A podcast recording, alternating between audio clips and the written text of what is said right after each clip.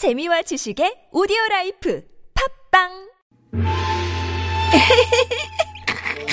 어허, 누구인가? 내가 관심법을 하려는데 누가 웃는단 말인가? 아, 공예 오빠, 저 귀요 미화예요. 너무 웃겨. 네가 아주 실성을 하였구나. 내 말이 그렇게 웃기드냐? 네, 공예 오빠, 오빠도 95.1 거기 나오죠? 와, 웃겨, 진짜 웃겨. 내가 좀 웃기지? 아이, 웃겨서 웃긴 게 아니고 궁해 보여서 웃겨. 이씨. 오후 4시가 되면 활력소생, 웃음 유발, BBS야. 그럼요, 김미화 나설옹의 유쾌한 만남 얼마나 재밌게요.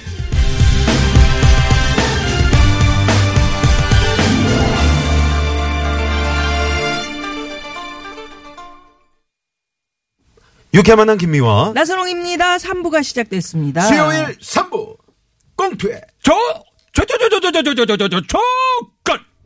빠바바바 준비하고 있습니다. 네. 아, 오늘은 아주 빠바바바 네, 좀 뭔가 강렬하게 네. 좀 길게 해주실 줄 알았더니 조건 끊었습니다 그냥. 네. 예예, 좋습니다. 오늘 배구 안 가시나요? 오늘 안 갑니다. 아, 그래서 예. 그러시구나. 네, 최고의 성우. 길게 스파이크가 서브가 길게 들어오거든요. 네. 나 좀 소개 좀 해도 돼요? 네. 너 하세요. 네, 하시라고요. 그래요? 네. 최고의 성우 두 분, 박기량 씨, 최덕희 씨, 가수 지명도 씨. 예, 함께 하니까 여러분 기대 많이 해주시고요. 지금 소개하는 줄 알았죠? 아니. 아이씨, 했잖아. 아, 얘기해봐요. 박수 주세요. 그런 거 했어. 좋아. 아, 네네네. 아, 뭐 김미아 씨도 그런 날이 있죠. 아니, 그러니까요. 네. 아니, 제가 딴 생각해가지고 그래요.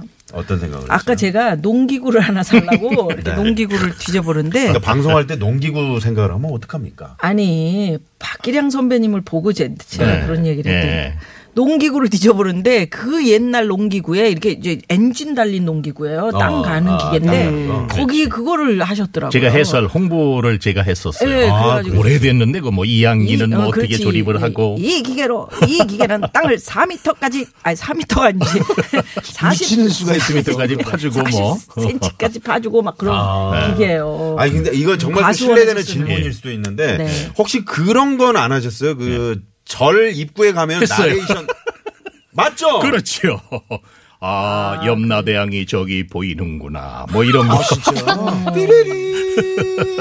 그렇죠. 아, 그걸 또 우리 나설옹 씨가 흉내내는 거구나. 제가 흉내를 했었거든요. 그랬구나. 네. 산에 가면 산에서도 들리고. 무슨 말이요? 아니, 그래서 그 절 앞에서 들었는데 그 이제 절 주변에 가면은 그 파전집 이런 거 있잖아요. 거길 갔는데 있었지, 또 옛날에. 거기 VJ 특공대로 또 뭘 하고 계시더라고. 그렇죠. 여기서도 박기량 선배님, 저기서도 박기량. 저희가 모르는 수입이 되게 많으신 것 같아요. 네, 아니, 저 아는 수입이죠. 이거는 바뀌는 거죠. 그런가 하면 우리 최덕희 씨는 또 어떻고요? 네. 어린이부터 시작해서 뭐 영화까지. 네. 최덕희 씨는 수입이 어떻게 됩니까? 수입 지금 밝혀야 합니까? 네네. 산호병사의 비밀. 벌만큼 법니다. 그럼 우리 열심히 다 하시는데요. 네. 자, 그래서 여러분과 함께 하니까 기대 많이 해주시고요. 지명도 씨 한마디도 안 시켰는데 저분 여러 번 낀 것 같아 지금. 기분에. 너무 끼어요. 그죠? 예, 너무 꼈죠. 네. 자, 그러면 오늘 말이죠. 세 분 나오셨으니까. 예. 저희가 기타 선물을 준비했습니다. 기타, 예. 방학도 됐고. 이야. 자, 우리 아이들에게 혹시 기타 선물하실 부모님들. 비싼 기타입니다. 자, 여러분. 지금부터 저작권협회에서 덱스터 기타를 준비했습니다. 와. 자, 의견 보내주신 분들 가운데 저희가 말머리에 기타라고 적어서 기타. 내가 기타를 받아야 할 이유 한 10글자 정도를 이렇게 적어서 보내주시면 저희가 추첨을 통해서 기타를 보내드리도록 하겠습니다. 한 분 추첨해서 드리도록 하겠습니다. 응?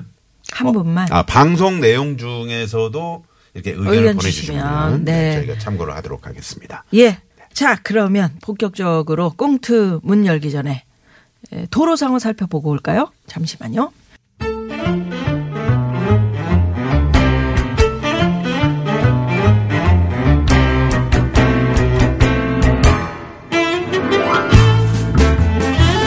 말이면 날마다 오는 꽁트가 아니야. 사랑과 정의의 이름으로 당신의 배꼽을 용서하지 않겠다.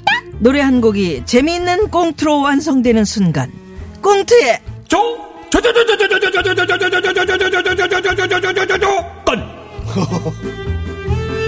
저 입을 그냥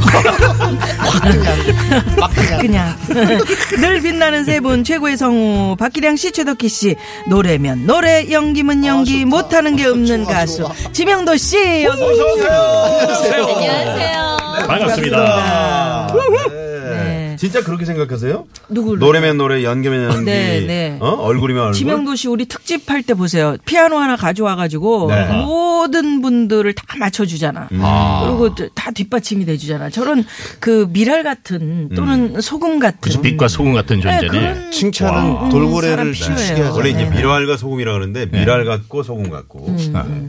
좀 욕하는 것 같기도 하고 그러네요. 아니 뭐 왜 그렇게 들어요? 네. 어떻습니까? 본인을 이렇게 소개하면 좀 쑥스럽습니까? 아니면 뭐 살짝 당연하게... 쑥스럽긴 하지만 그래도 네. 제가 그렇게 된다라고 이렇게 생각을 하면은 되게 긍정적인 그 플라시 보 효과가. 아 영어는 하지 마. 네.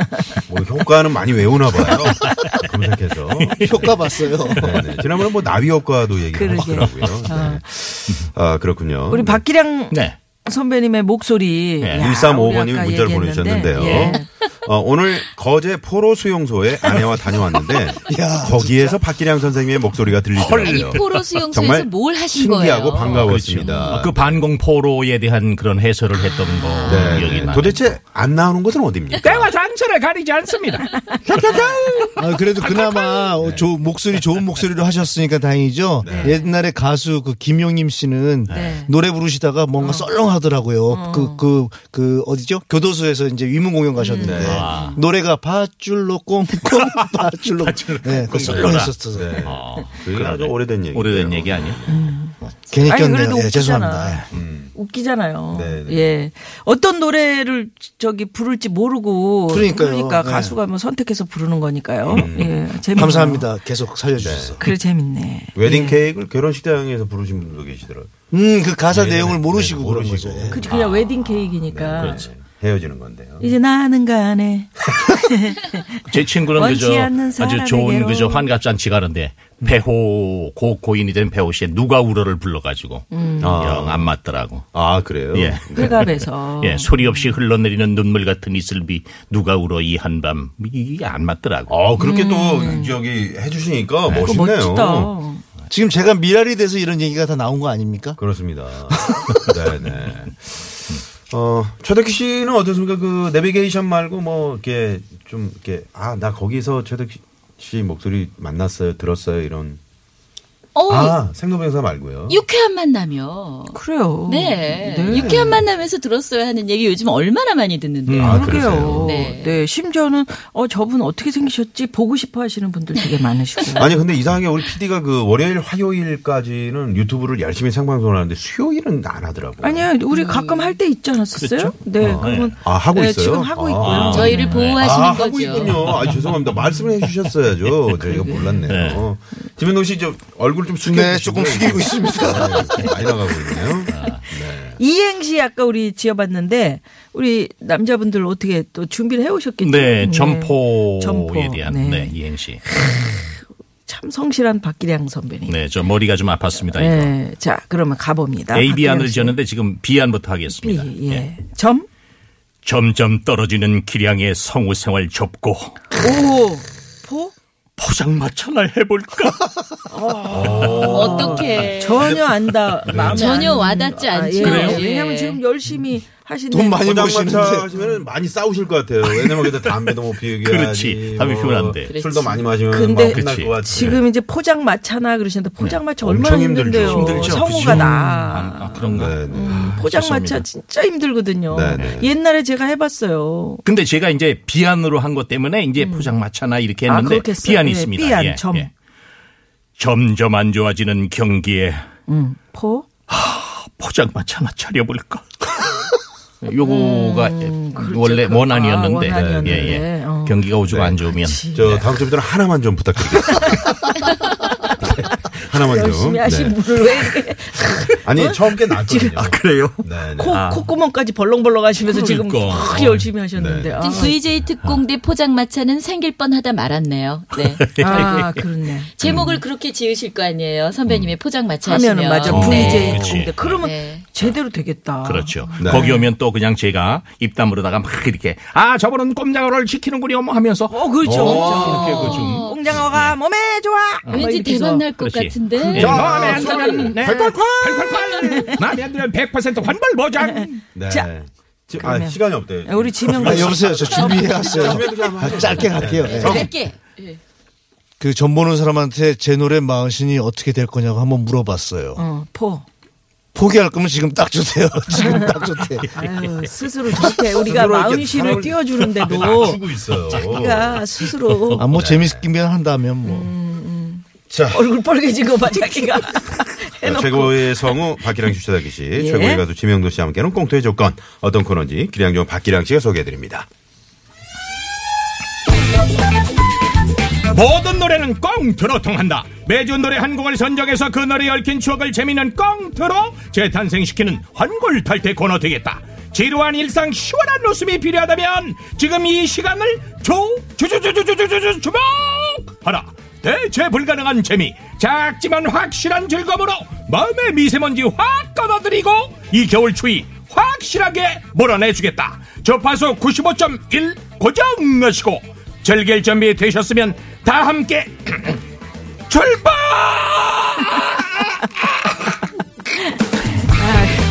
네, 최고의 설명 감사드립니다. 자, 이 코너는 노래에 얽힌 청취자 여러분의 사연을 재미있게 각색을 해서 들려드리는 시간입니다. 오늘은 어떤 노래와 사연이 준비되어 있을지 우선 오늘의 노래부터 만나봅니다. 이종황 선생님께서 준비하고 계시네요. 여러분 안녕하십니까. 날이면 뭐 날마다는 아닙니다. 수요일에만 찾아오는 이종황의 허리디스크쇼 이종황입니다. 오늘의 노래는 바로 이 곡입니다. 겨울에 태어난 아름다운 당신은 스노우처럼 클린한 나만의 당신. 생일 축하합니다. 생일 축하합니다. 겨울에 아유 좋다. 오늘의 노래는 겨울에 어울리는 대표적인 곡 겨울아이입니다. 이 노래 가수 이종용 씨가 1980년에 발표한 눈처럼 깨끗하고 순수한 노래입니다. 별다른 기교 없이 차분하게 흘러가는 이 노래는 오히려 그래서 더 감동적으로 다가오는데요. 후반부에서부터 반복되는 생일 축하합니다 라는 가사 때문에 겨울 생일 축하곡으로 애창되었습니다. 특히 2011년 한 드라마에서 수지가 부르면서 다시 한번 대중적인 관심을 받기도 했는데요. 겨울이 생일이신 분들이 특히 좋아할 이 노래, 이 곡에 여러분의 어떤 사연이 담겨 있을지 지금 만나보도록 하겠습니다. 가을 겨울. 네. 자, 오늘의 노래 이종용 씨의 겨울아이. 옛날 생각나네요. 네, 옛날 생각나네요. 네. 정말 이 노래 좀 많이들 또 부르고 많이들 들으셨죠. 맞아요. 네. 리메이크도 많이 했어요? 그렇죠, 그렇죠. 네. 2006년에 이제 여성그룹 빅마마가 리메이크를 했었고요. 또 2011년에는 이제 드라마에서 수지가 불러서 사랑을 또 받았었고요. 네. 이종용 씨는 이제 1970년대 중후반에 너라는 곡으로 스타덤에 올랐. 한번 불러주시죠. 낙엽지던 그 숲속에. 네, 이 노래고요. 네. 이 노래. 떨리는 손 잡아주던 너. 1980년 초반까지 활동을 하시다가 82년 미국으로 가서 지금 목사가 되셨다고 그러네요. 그는 떠났지만 그의 노래는 지금까지 겨울을 대표하는 곡으로 널리 사랑을 받고 있습니다. TBS. 미국 갔었을 때 한번 뵀었던 것 같아요. 제가 그 노래했던 그 사람입니다. 이러면서 예예 그래서 인사를 드렸었는데. 네. 예, 미국을 자주 가시네요. 예? 자주 가죠. 네. 좋아하니까. 영어로 좀 자기소개 부탁드리겠습니다. 시끄럽고요. 자, 중간에 여러분 돌발 퀴즈 나가고요. 잘 듣고 계시다가 참여해 주시면 됩니다. 네.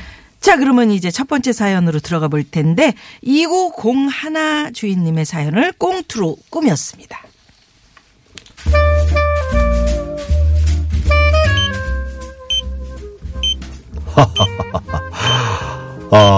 뱃속의 아이가 아빠를 닮았네요. 아, 정말요? 고맙습니다, 선생님. 네? 그러면 안 되는데? 애 머리가 배구공 같아.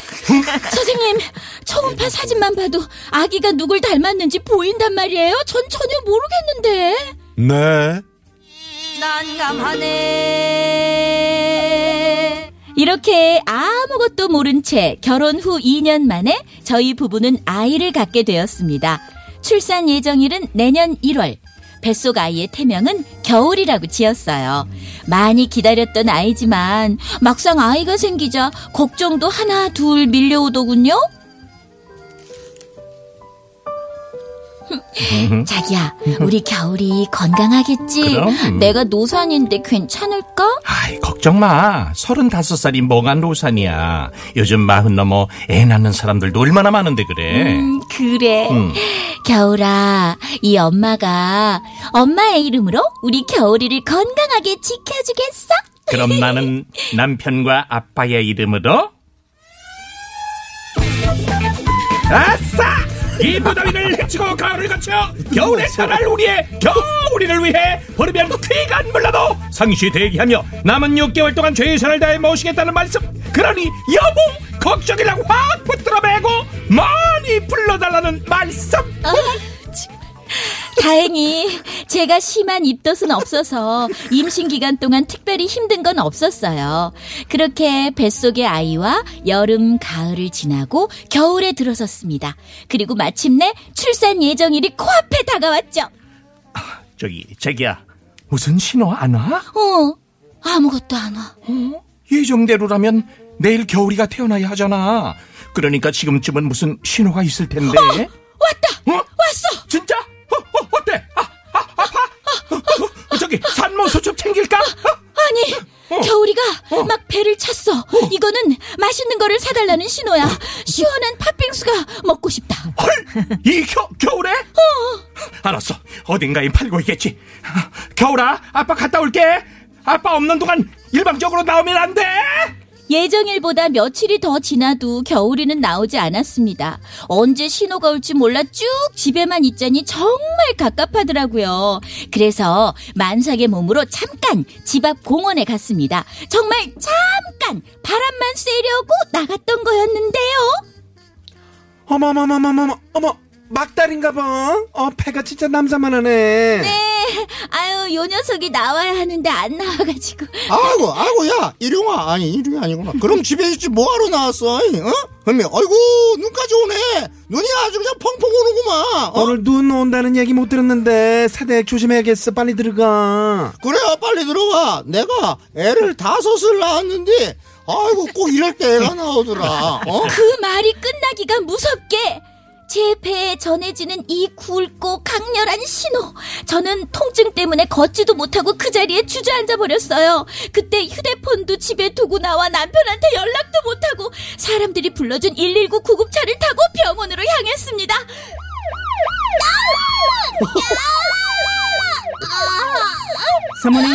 사모님, 제가 스카이위슬 전담 구조요원 김주영인데 지금 힘든 거 다 압니다. 하지만 이 고통을 이겨내셔야 합니다. 네, 알겠습니다. 절 믿고 따라하십시오. 빨리 병원으로 가주세요. 아니, 어떡하죠? 이게 눈 때문에 차가 안 움직여요. 뭐라고요?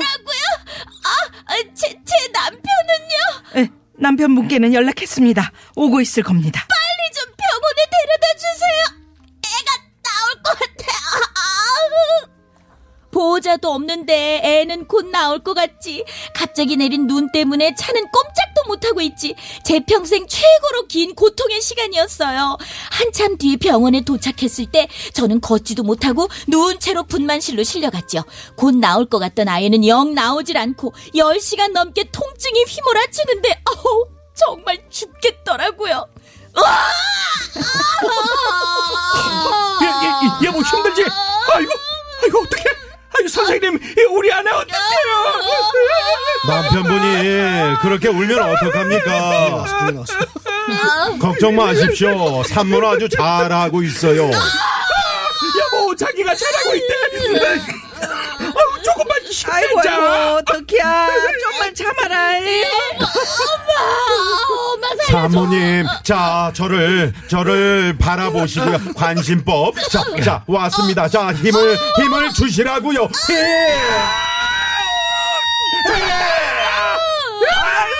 좀만 더. 한 번 더 해.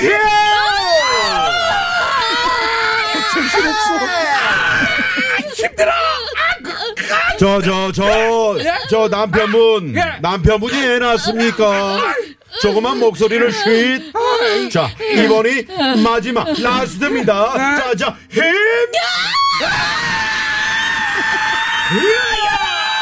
조금만 더. 이대나 씨가 놀라시겠어.